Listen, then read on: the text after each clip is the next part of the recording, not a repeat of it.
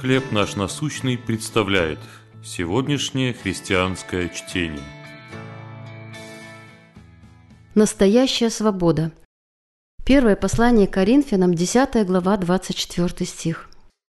«Никто не ищи своего, но каждый – пользы другого».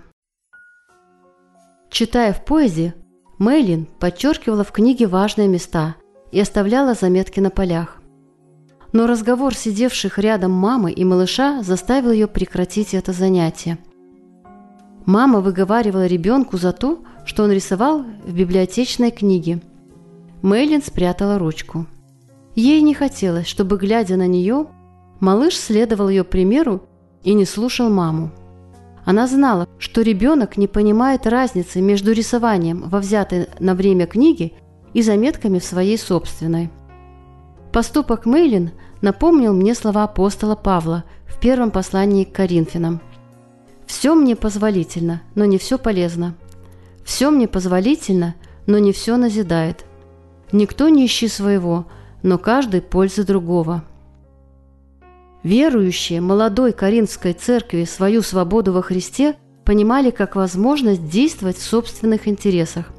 А Павел писал, что ее нужно употреблять для пользы других – он учил их, что настоящая свобода – это не право делать все, чего хочется нам, а свобода делать то, чего хочет Бог.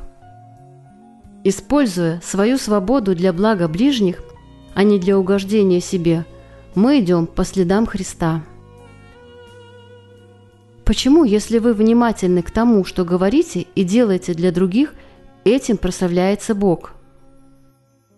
Как вы можете, пользуясь своей свободой, быть более чуткими к окружающим. Господь Иисус, благодарю, что Ты меня освободил.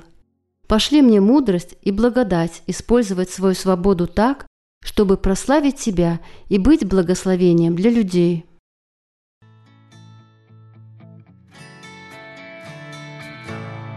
Чтение на сегодня предоставлено служением «Хлеб наш насущный».